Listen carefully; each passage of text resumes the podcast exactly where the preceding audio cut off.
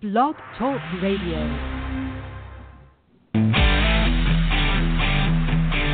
This is Franchise Today, brought to you by FRM Solutions, providers of the best in class software solutions for franchise relationship management. Franchise Today is your destination for weekly information, conversations, and interviews with accomplished industry leaders, all of whom share best practices for sustainable growth and sensible franchising. Here now, your host, Stan Friedman, to kick off this week's podcast with the Solink front of the house. And coming to you today from the Lenox Tower studios of FRM Solutions and the beautiful Buckhead neighborhood of Atlanta, Georgia. This is Franchise Today. I'm Stan Friedman, and today is Wednesday, April 3rd, 2019. And just ahead, we'll be joined right here in the studio by another luminary from the world of franchise leadership, Mike Isakson. But first, my thanks again to last week's guest, serial entrepreneur extraordinaire Ray Marciano, who shared so much with us last week about his multiple franchise brands and journeys. Ray has seen it all and he's done even more. He was a great guest, and I've been proud to continue calling him a friend and peer for more than 20 years. Thanks again for taking the time to join us, Ray, and for sharing your pearls of wisdom with our audience right here on Franchise today. Remember, you can download Ray's interview if you haven't already heard it along with hundreds and hundreds more at iTunes, Blog Talk Radio, TuneIn, Stitcher, or any place where podcast libraries are found, or simply just go home and ask Alexa to play the latest version of Franchise Today podcast, and you can always hear the latest episode right there as well. So, with all of that behind us, it's time now for the Solink front of the house, and today I kick that off with some encouraging news coming out of the Department of Labor. Yes, the U.S. DOL has finally issued its long awaited new guidelines for determining when a restaurant franchisor can be held responsible for the labor policies and practices of franchisees. And the proposed new standard goes far beyond a simple redefinition of joint employer. Instead, the Department of Labor is calling for a four point test to determine when franchisors and franchisees are joint employers.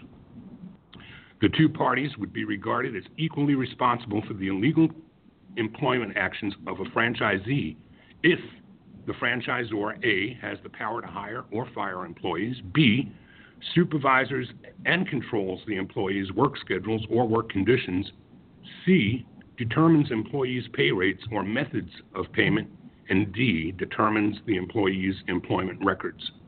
Establishing a new definition of joint employer has been a quest of the franchise community since 2015, when the NLRB put forth a broadened definition that effectively held national chains liable for the labor practices of their franchisees.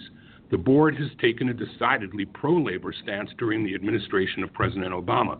Franchisors warned at the time that they would likely curb or seize franchising altogether if the new definition held, citing the greater liability they faced under those new rules and regulations. Any franchisee employee with a labor dispute would likely go after the deeper pocketed franchisor, they warned, under the old rule.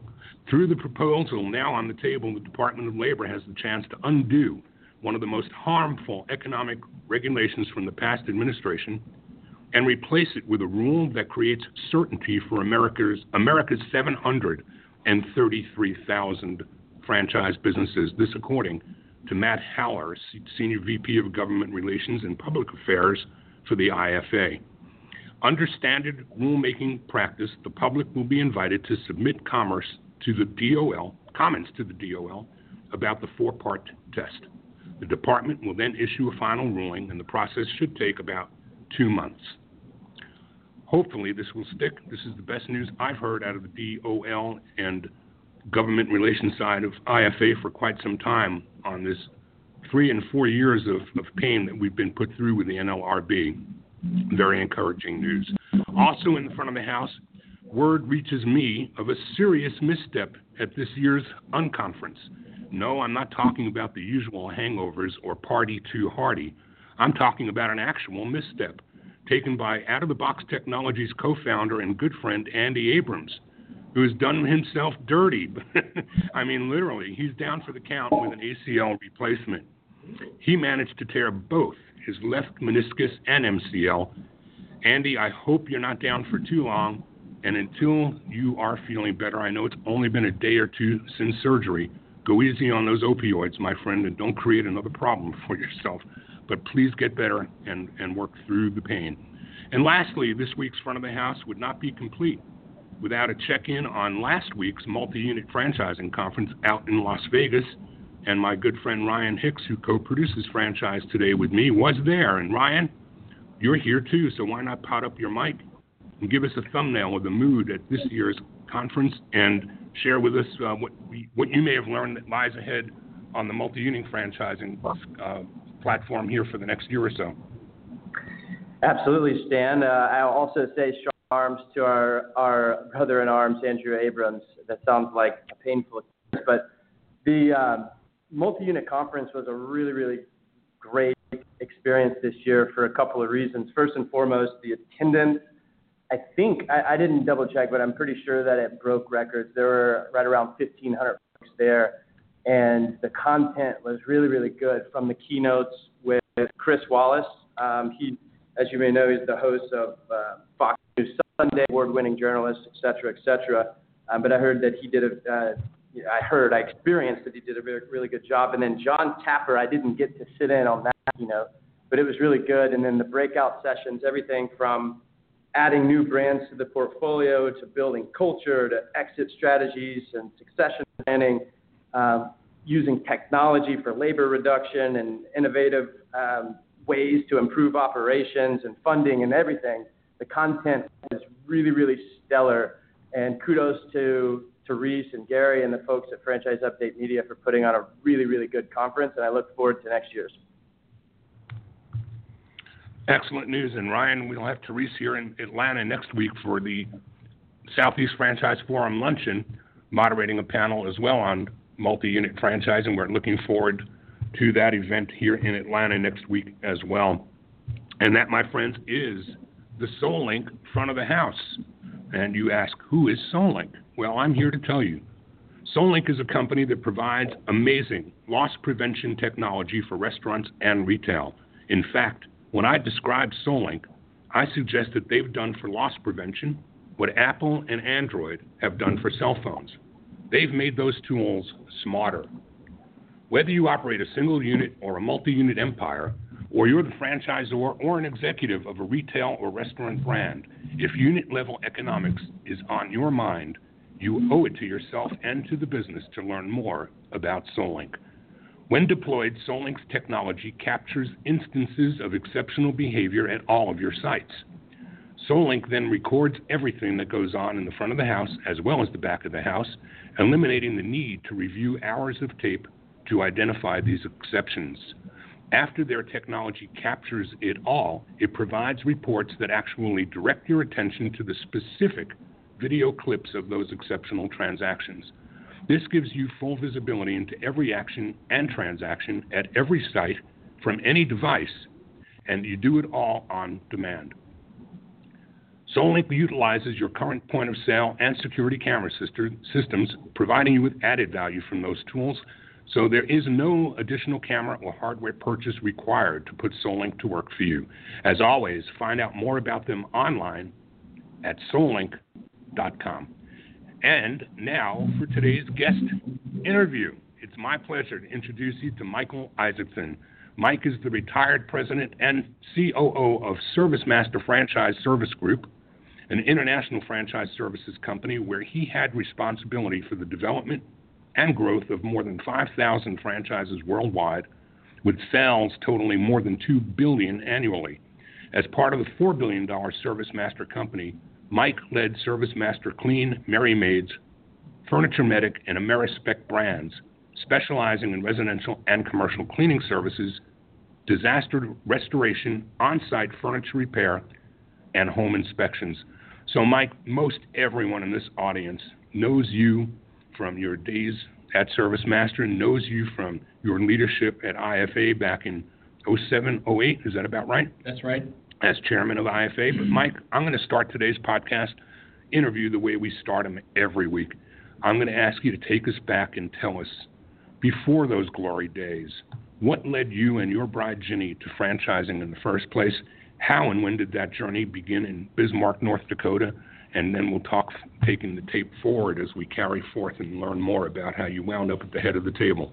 Well, great, Stan. It's a privilege to be with you today and uh, have have an opportunity to talk about franchising. It has been part of our lives for. Um, that's the only business model that we know, Wow. and uh, so actually franchising started in St. Cloud, Minnesota, uh, while I worked part time through high school Oh, as a fire technician for a Service Master franchisee.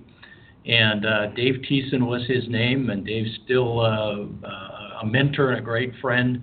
But uh, I worked part time from Dave, or with Dave, uh, doing fire cleanup uh, through high school and through college, and uh, saw the character of that individual and saw the values that he portrayed and said, "Hey, this is uh, this is exciting." I also saw the results and what he was able to build. Um, then I uh, also had another friend that I knew, and I went to work for him for three years. Um, he uh, ran a large trucking company and worked for the Whitewater Corporation, um, and sold uh, was involved in a parts department. And uh, but then I came to the conclusion that I really needed to own my own business.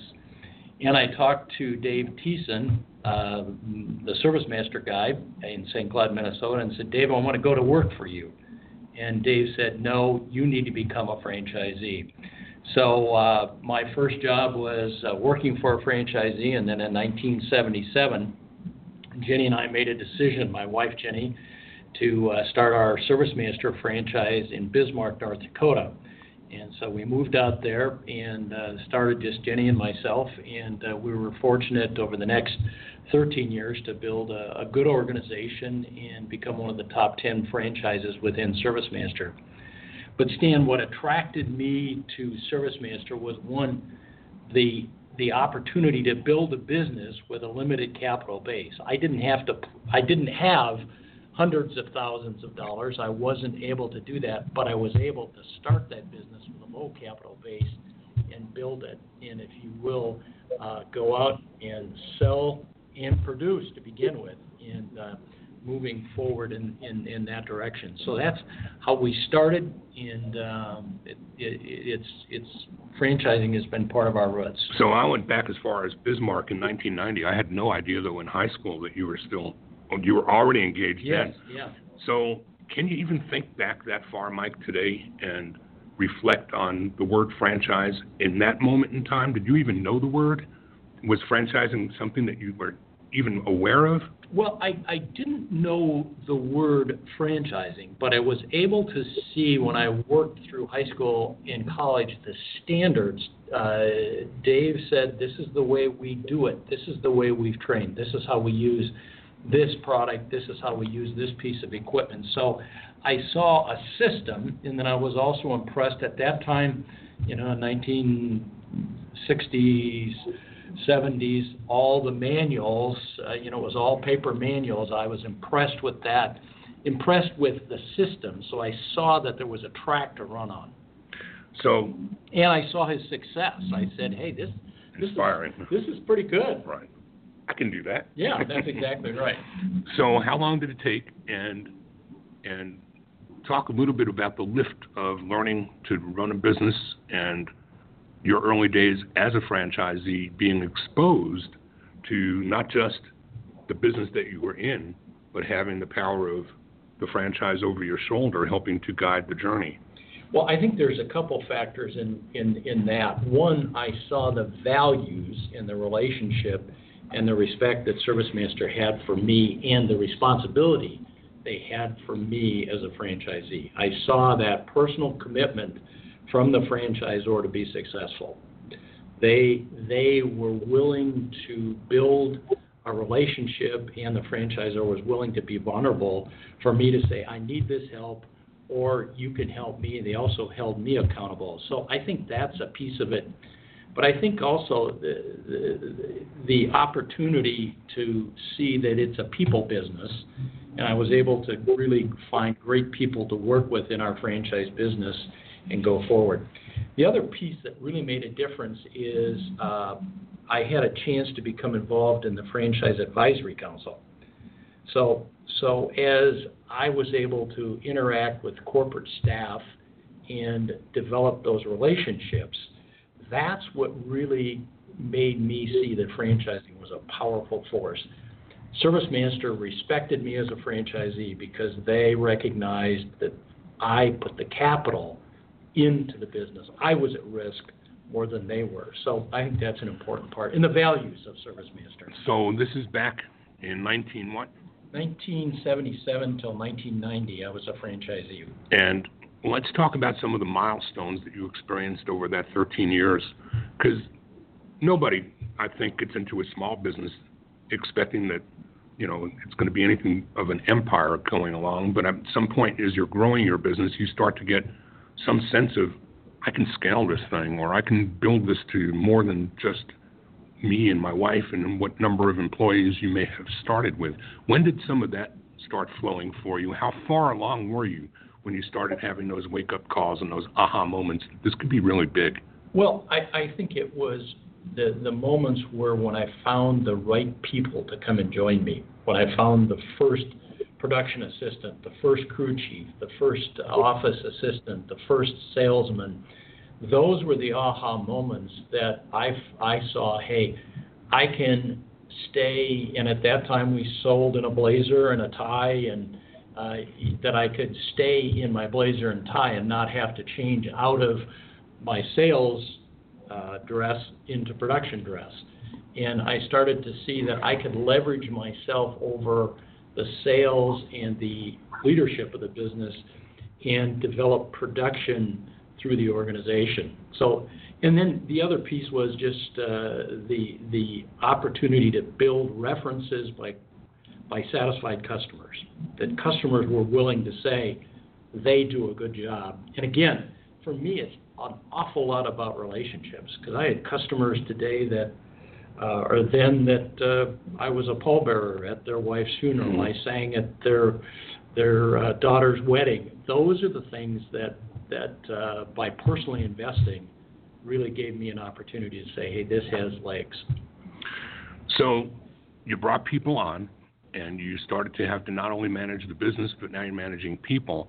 What kind of skills, Mike, did you have to bring with you? What did you go to college for? What did you study? Well, my my degree was in industrial education, industrial arts. My dad and mom were both teachers, and I was going to be a teacher. But uh, I think to me, it's about respect and empathy for the lady or the man that's cleaning that toilet, or that is actually uh, taking care of a cleanup from a fire or doing maid service. It's it's seeing that that person as a human being, that they have a soul and a heart and they have a life and not a unit of production. Now they need to perform, and I think that's that to me is is the key thing. And then also, uh, just that that each of those people are created in God's image, and that we have a responsibility to those folks to be responsible. I like what you talk about, sensible.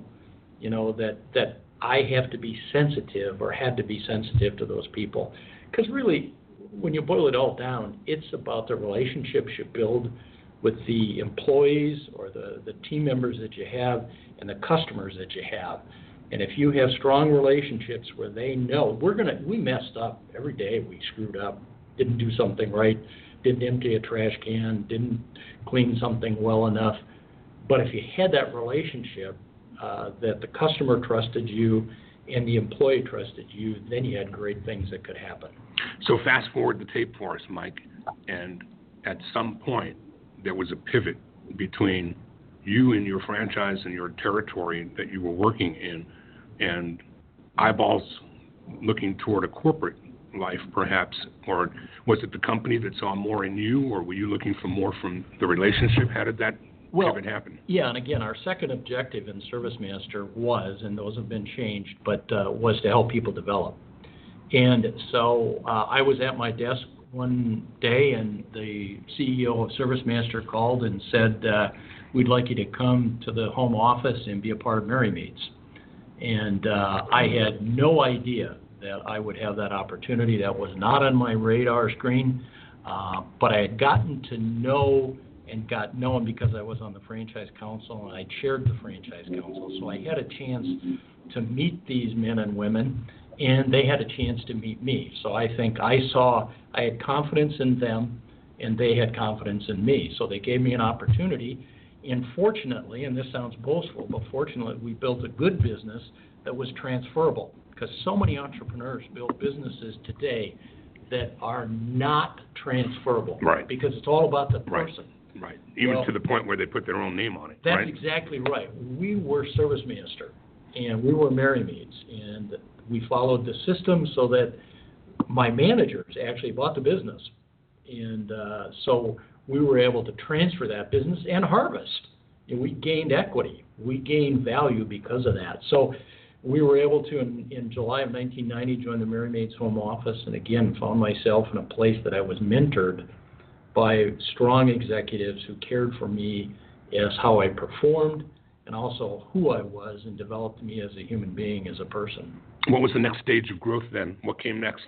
Well, then for the next uh, four years, I had the opportunity to lead uh, five years the Merry Maids business, and then Service Master had acquired that a couple, three or four years earlier from Dallen Peterson, uh, who founded Merry Maids, and uh, so I had a chance to be in franchise sales or development, and uh, then was And quite the franchise salesman you were, as I've been well, told. Yeah, uh, we, we enjoyed that. That was great. But again, he- helping men and women become franchisees uh, was was always an important part. But I also felt that responsibility. You know, today and through the years, I had an opportunity to uh, speak before our franchisees and speak before many different groups. And I normally don't get nervous when I speak in front of a group because I just want to talk about you know what I experienced.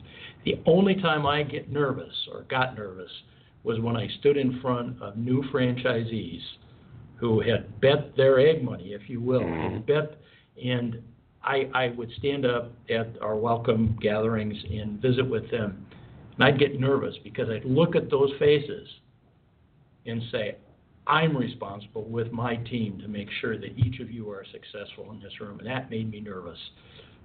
Because I had made a commitment, our company had made a commitment to those franchisees that we were going to support them. Now, sometimes we screwed up, and sometimes the franchisee screwed up, and we had to take action to deal with either one of those cases. But um, so that that first years at Merry Maids was great, and then had an opportunity to move to Memphis and take on more of the responsibility of the Service Master brands. Talk a bit about the culture of the brand and how much, you know, I, I tell people in our audience all the time that your secret sauce, no matter what your concept is, may be unique and it may be great, but it's probably 50% or less of the success of your business. The culture of your business is every bit as important as whatever the product or the service is that you're bringing to market. Talk a little bit about how that Yeah, ser- and- service master culture weaves into the fabric. Yeah, and Stan, you know, the, the quote that we all hear so often that, that culture eats strategy for lunch, which is exactly what you Mhm. just said. Service Master had, and we, I'm a franchisee of Service Master Merry Maids today, um, and I, we can talk a little bit about that. Repeat that. I am a franchisee today. Uh, I have 21 franchise agreements that have my signature on them. So I was a franchisee, I was a franchisor, and now I'm a franchisee. I'm writing royalty checks today. All right. Uh, but uh, in our franchise organization, we follow these corporate objectives. They aren't part of Service Master today. Uh, but when these four objectives were founded, were started in Service Master in 1970. So, but we had four objectives. First, to honor God in all that we do. Secondly, to help people develop. Third, to pursue excellence. And fourth, to grow profitably. Now, that first objective did not say that someone had to be a Jew or a Christian or a Muslim or a Buddhist, but it said there was an absolute authority for the way we conducted ourselves and the way we conducted our business. And that set a cultural norm. The second norm was that we were responsible to develop people. Now, that means that housekeeper that's cleaning 22 toilets every night in a, in a building or cleaning up from a fire or that uh, Merry Maid's uh, team member who's out vacuuming a home. I'm responsible to develop that person and I'm responsible to develop the team, the executives that I work with, and uniquely, I was responsible for the development of my boss. So it's up and down, which is very unique. The third objective is to, to pursue excellence. And you'll notice that the excellence pursuit does not talk about the customer. It certainly was a part of it, but more importantly, how we treated each other with excellence. And then the last one was to grow profitably. You know, you can't have sustained growth, which goes back to your theme, mm-hmm. sustainability. You can't have sustained growth without profit, and you can't have profit without growth. You can have spurts, right. but you can't get there. So that really defined the culture. And as as I was privileged for 23 years to lead the franchise business, I actually would have franchisees hold me accountable to those objectives and say, Mike, did you really help people develop? Or you grew because you focused on profit as opposed to those two sustainable pieces. So those cultures are very, were very, very important as we built the, the business. Were those, were those cultures, were those part of the business from the very beginning, and you said they're not in place or exactly the same today as they were then? That's right. They they were uh, as a part of ServiceMaster from the very beginning. ServiceMaster started uh, after World War II. Marion Wade, our founder, started cleaning carpets in Chicago, moth proofing. Uh, wool carpets got eaten by moths. Uh, but uh, then, as ServiceMaster was a publicly traded company, we had those objectives, and then uh, as we became a privately held company, we were purchased by Clayton Dubilier and Rice about, I want to say, uh, I'm going to get some dates mixed up here, but we became a private company and they elected to change those objectives, which is fine, and they do have a we do have a good set of, of norms today, but uh, certainly have changed a bit. But for many of us in ServiceMaster who have been there for a long time in Merry Maids uh, and Furniture Medic and Amerispec, those objectives are still very important. They're important in our business and as a franchisee. The the 150 ladies that showed up today to clean homes in Iowa and uh, in in Arkansas and uh, Ohio, hopefully those ladies uh, saw those objectives at play.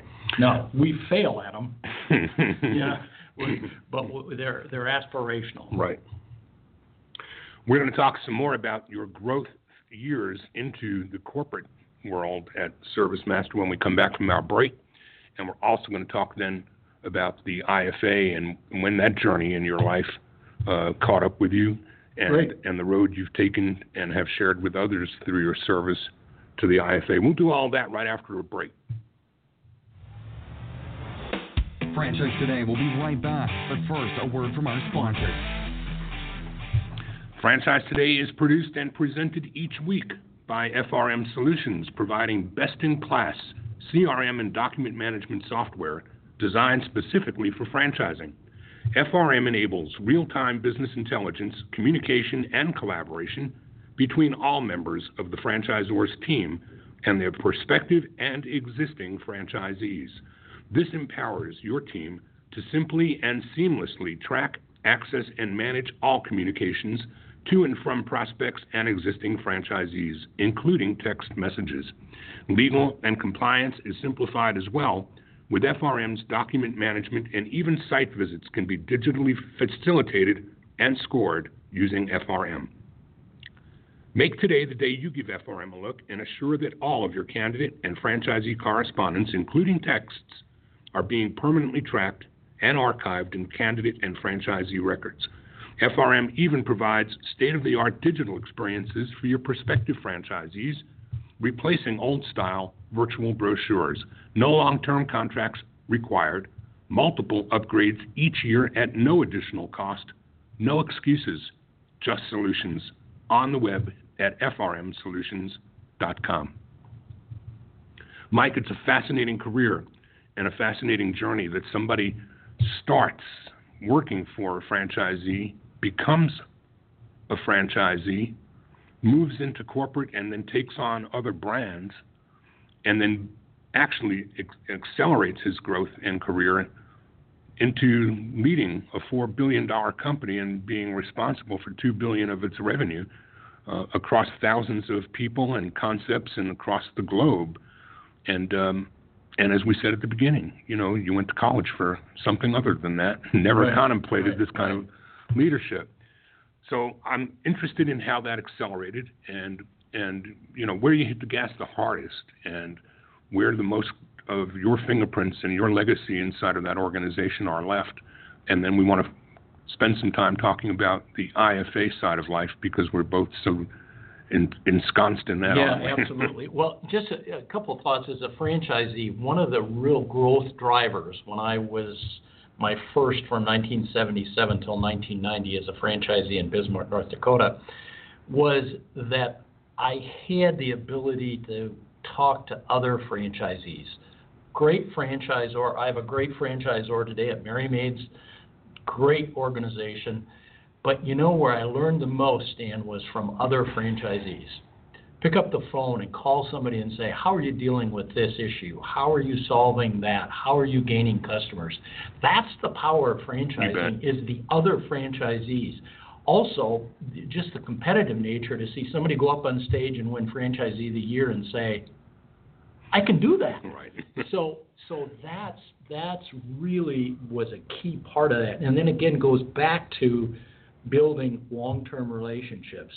Those some of those franchisees that that I got to know when I was a franchisee are brothers today and there there's five or six that are still very very close as a franchisor I think the acceleration was because I came from a franchisee background, I had infinite respect for the franchisees. And I always made it very, very clear that my boss was not the board of directors, was not the shareholders of ServiceMaster, which sometimes made my bosses, uh, most of them got it. Mhm. A couple of them looked at me and said, no, no, no, no, no, your budget is the boss Right. your shareholders are the boss, and I'd say, no. My responsibility is to fulfill the commitments that we made to our franchisees and to innovate and grow the market and listen to the franchisees and hold them accountable. Or hold, hold, and that the Yourselves. franchisees held us accountable. Right. Now, we also had to have brand standards. You know, when we had a franchisee that wasn't going to make brand standards, we had to deal with them and change them or get them out. But I think it was the fact that we respected the franchisees.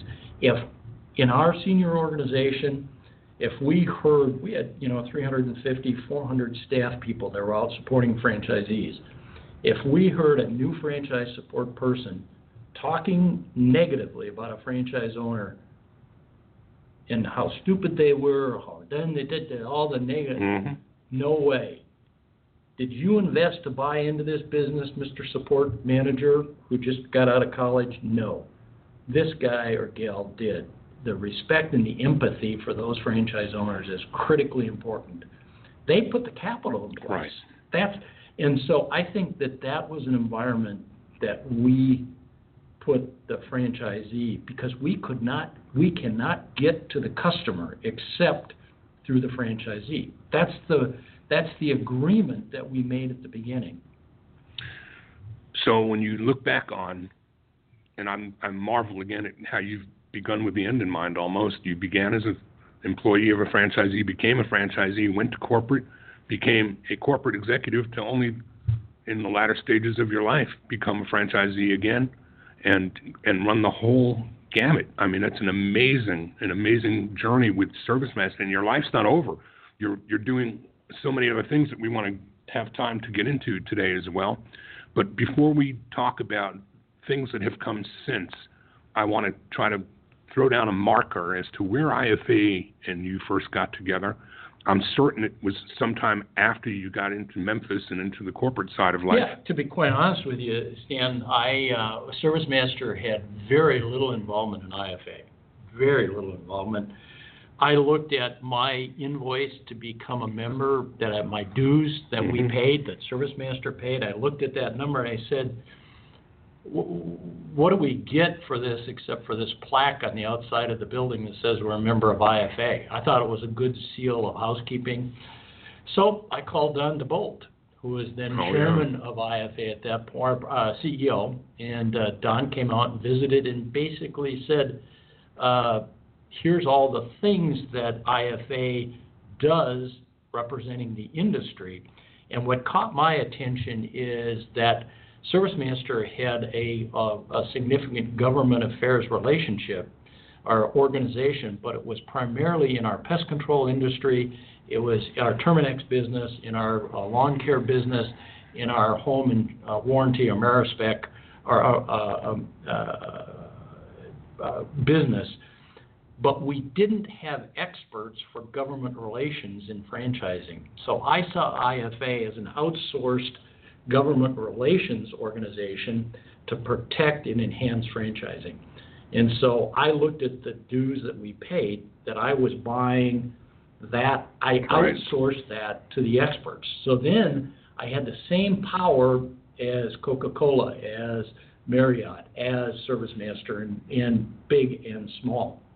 And then as I got involved in IFA, getting to know Matt Shay, getting to know a lot of the folks, folks like you, Stan, and and myriads of others, I learned about again the opportunity to learn from fellow franchisors. You know, I tell people and, and suppliers and franchisees. Tell people all the time that if you're looking at IFA from the outside, it's nothing like anything you'll ever see anyplace else. It's not like a chamber of commerce.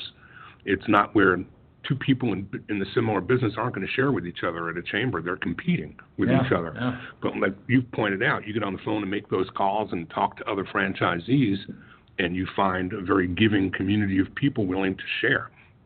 It's unusual for people that don't come from within this world of ours to wrap their heads around yeah, that. you know, you said David McKinnon was with you a couple weeks yes. ago.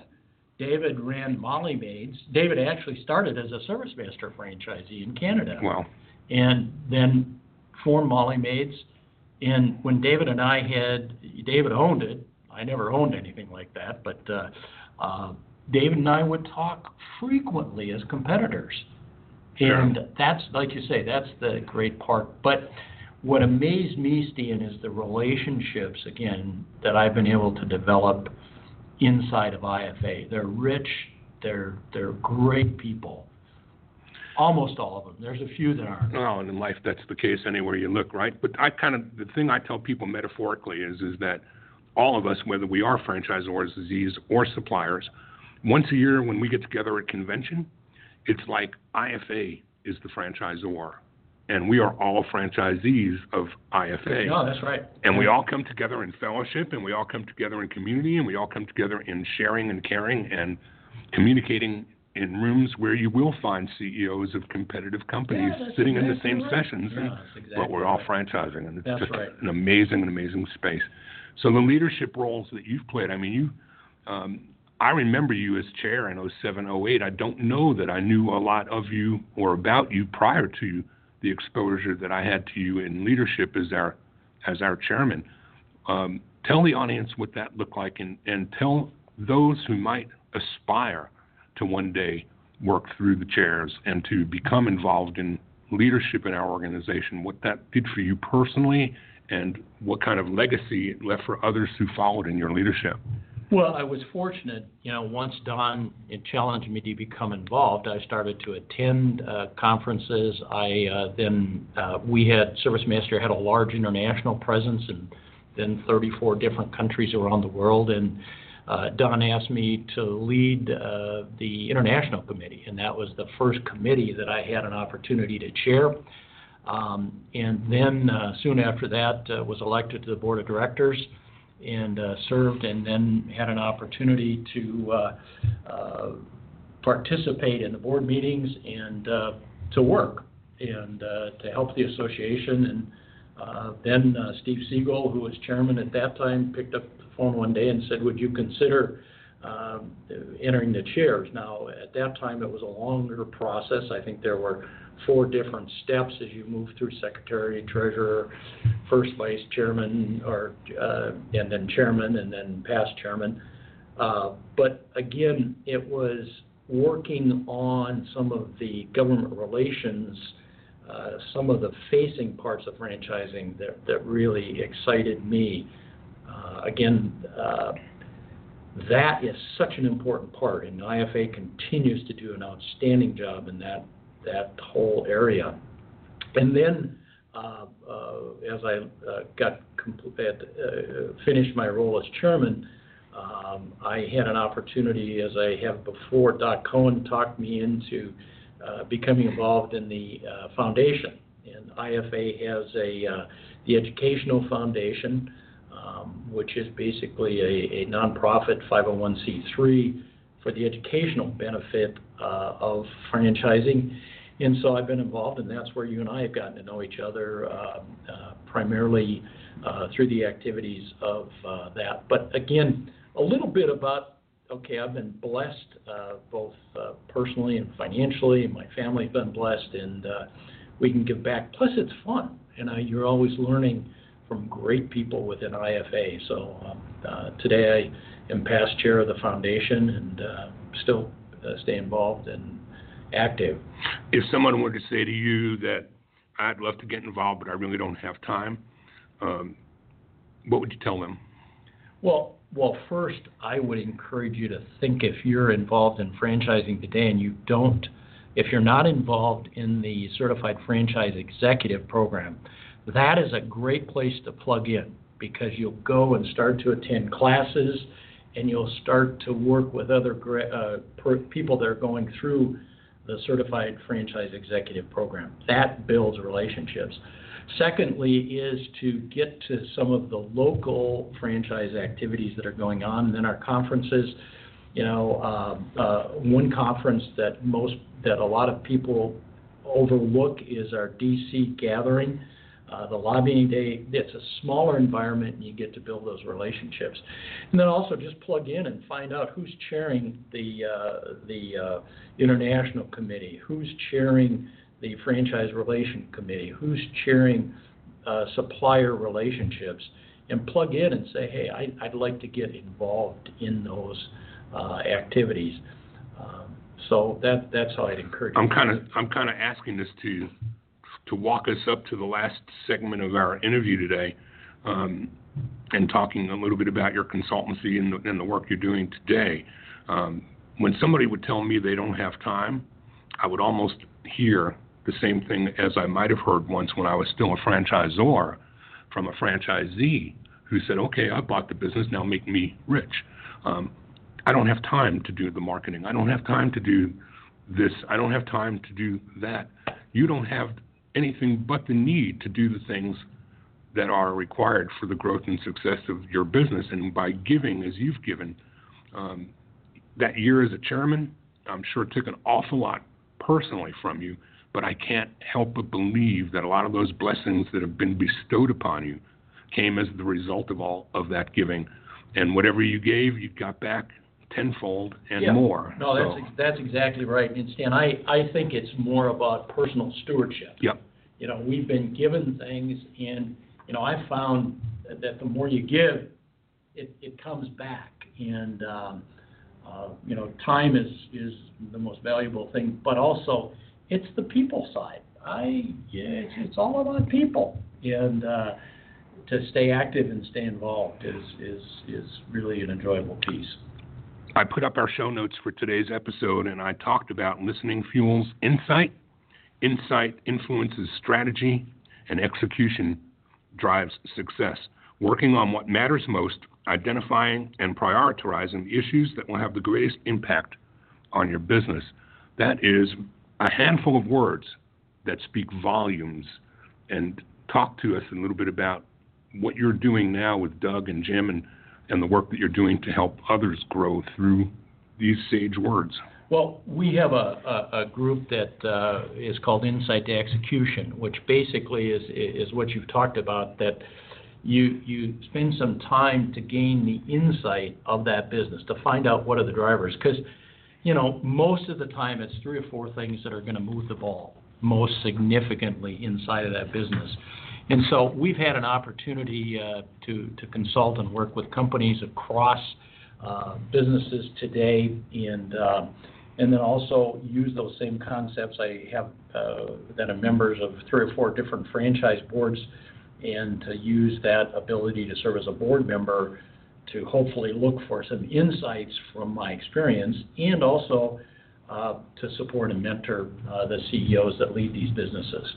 So, how do people get involved with you, or you with them? How how are you able to help somebody listening to us today, an aspiring franchisor, hearing all these pearls of wisdom coming from someone like you? They probably think a guy like you's not approachable. Or, Well, yeah, I, I think one of the things I've been fortunate uh, with Dr. Ben Litalien, I've been able to teach an ICFE course, so I get to know some of those folks, but it's mostly by referral. Someone will say, hey, I, you know, worked with Mike on this, uh, work with Doug, or work with Jim on this. Call them up, see if they can help. Also, you know, I'm, I'm pretty direct in saying, hey, I can be of help or I can't be. You know, I, I know what I bring to a table, and also, uh, uh, just mostly referrals. I'm not aggressively out, you know, trying to hustle a bunch of stuff. If someone has a need and it fits uh, with their time and schedule, et cetera, we'll, we'll do it. But so where's the sweet spot? What what is it that you look for when you look at a, a company that gives you a call like that? How is it that you determine whether an engagement is a good idea or not? Well, first, do they have self-awareness of really what the condition of the business is? What is, you know, what are some are are what are some real factors in terms of static business numbers, the balance sheet, what's the debt, what's what are some of those key factors that are going to uh, look at survivability? If if it's very clear that there's no chance for survival, I'm not going to be involved. You know, because they need to go and deal with other issues. I think it talks more about their approach to their franchisees. If they see and are committed truly to the franchisees in what they're doing, and that's mostly identified in the top three or four leaders inside of that business. What's the CEO look like? What's the development officer look like? What's the chief marketing officer? What's the CFO? What does she look like? What a, what is that marketing individual? And if I sense that there's a, a willingness to work together and build a place that's safe for everybody to be open and exchange concepts and ideas, then I look at that and say, hey, this this looks like a good organization. We didn't talk about it, but I'm I'm kind of thinking as I'm hearing what you're sharing. Um, I've often said that I think it's gotten way too easy for some people to become franchisors, much the same way as it has become too easy for some people to become franchisees. They weren't guided properly. They weren't given um, an exercise to put the left and the right side of their brains into synchronous harmony before reaching a decision. And they maybe with a mismanaged expectation step into a world that they thought was going to be something that it isn't instead of understanding completely that a franchise relationship has responsibilities on both sides of it. On the Zora side, I see that happening of late too much too. I think there are a lot of people who just think I'll get an FDD, I'll get out there and I'll sell franchises and I'll be rich. Uh, Yeah, and I, and I think that what, what I've seen is with the emergence of the private equity uh, groups into franchising, and private equity likes the business model in that it is a cash generation.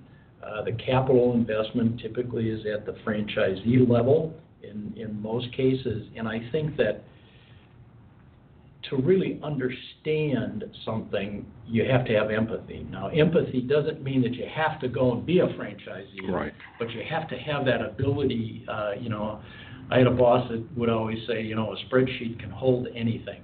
And today, I think there's too many projections that are made that are just totally uh, uh, fantasy. And uh, so I, I, I think that it perhaps becomes too easy because capital is so available today that people can go in and grab these businesses and move forward. But on the flip side, there's some very, very great private equity groups that have done a great job in franchising and have built lots of value for franchisees and franchisors. So, Mike, where do you see it all going? You know, it all for you. It all began with GR and, and government relations, and there's certainly been some interesting years in the in the rearview mirror in, in the recent past. Uh, this NLRB news that I shared earlier today is, is certainly some good news. What do you see on the horizon? Well, I, I think that as an organization uh, in franchising, we need to amplify what we're doing as an industry. Franchising Gives Back uh, is a huge example. there's, I think it's closer to a billion dollars a year that franchising puts back into communities by giving back the sponsorship of Little League, uh, you know, Jimmy John's and some of the other organizations that are just giving thou- uh, uh, millions of dollars back into the communities to amplify what franchising does to create wealth. It is the most effective way to generate wealth for individuals. I think about our minority populations. What a way to, to change people's lives. Second is IFA, and we're working hard to make it better. To how do we improve it through government rules, the NLRB ruling? How do we make it better? How we better franchise? And then third, how do we support the community that we have in franchising? And we do have a great community. And so I think it continues on because it is such an, an efficient way to go to the marketplace because you have the capital in the hands of an owner that are very, very close to the customer. And then you have a brand and a trademark and a system and IP that is all interconnected as they serve that customer. So I, I think it's very, very uh, exciting, and uh, we'll just see this business continue to grow and develop. And uh, So, to an emerging franchisor listening to us today, um, I think it's safe bet to say join the IFA. That's a really good idea. Do it. What other nugget would you give to an emerging ZOR and suggest if they do nothing else, do this? Well, I, I always think about the strategy that you have to get, create, and keep customers, to create, if you will, and retain employees. Then you take that strategy and you have execution. How well do you achieve against those? But the multiplier is the trust in an organization today. And I encourage franchisors uh, emerging to think about what's the strategy to get and keep customers, to get and keep employees, and then how do you measure execution? You know, what are the scorecards? How do you perform against that strategy? But it has to be in an environment of trust. And if you have negative trust, you multiply it against the negative and the thing goes south mm-hmm. so fast. But if you have trust within an organization, and that's a feely, touchy kind of thing, but trust is following through in the agreement. It's the respect, it's the empathy as you go forward. I think another thing that I'd encourage a, a, a franchise, a, a, a beginning franchisor, is today we as franchisors need to come in and have that positive leadership development. You know, we need to walk into a room and, and command the room, but we can't demand the room. Hmm. Our franchisees expect that we will give leadership, but we also need to make sure that as we walk in, that we do not become so self-egotistical that we have to demand the room and everyone pays homage to us. And I have seen franchisors today that become successful and they walk in, they command the room, but they also demand the room. And in that demanding, franchisees lose trust and respect. So uh, it's a great system, and I've just been so blessed to uh, be a part of franchising and uh, certainly would have never ever guessed. Uh, but for me, it's uh, God's grace. Uh, he's led us through all kinds of opportunities, and I'm just very thankful. Well, as are we who know you, um, because you do give back and you give back freely and, and openly and transparently. And all of those are really good things to build the kind of trust that you're talking about in franchised relationships. Before I ask you to tell the audience how they can find you again and get in touch with you again, um, are there any questions, Mike, that I should have asked them that I didn't? Uh, Stan, uh, Stan, not really. This has just been a, uh, a great chance. Uh, again, I just, uh, you know, just very thankful to those that have taken an interest in me, in my family, and um, just uh, this is, uh, it's, it's been great, great fun. Um, no, no, no other questions. Well, then, in the time we have left, tell the audience how they can find you and get in touch with you or learn more about what it is you're doing that could be beneficial to them. Well, probably the best way, Stan, is just to shoot me an email at isaksonm at gmail.com. It's I S A K S O N M at gmail. One more time I S A K S O N M at gmail.com. That's right. That's exactly right. I don't even have my own little, uh, uh, I should have a, a fancy email address, but It's part of what makes you Mike, Mike, that you don't. And Yeah. you know that you're as humble as you are and have so much to give. Um, and you don't need the labels. Those of us who know you know who you are, and we appreciate you every minute of every day. great, Stan. And thank you for being here and for sharing some of your pearls of wisdom with the audience today on Franchise Today. Until next Wednesday, I'm Stan Friedman wishing you the best, the very best of all things franchising. And Franchise Today is out.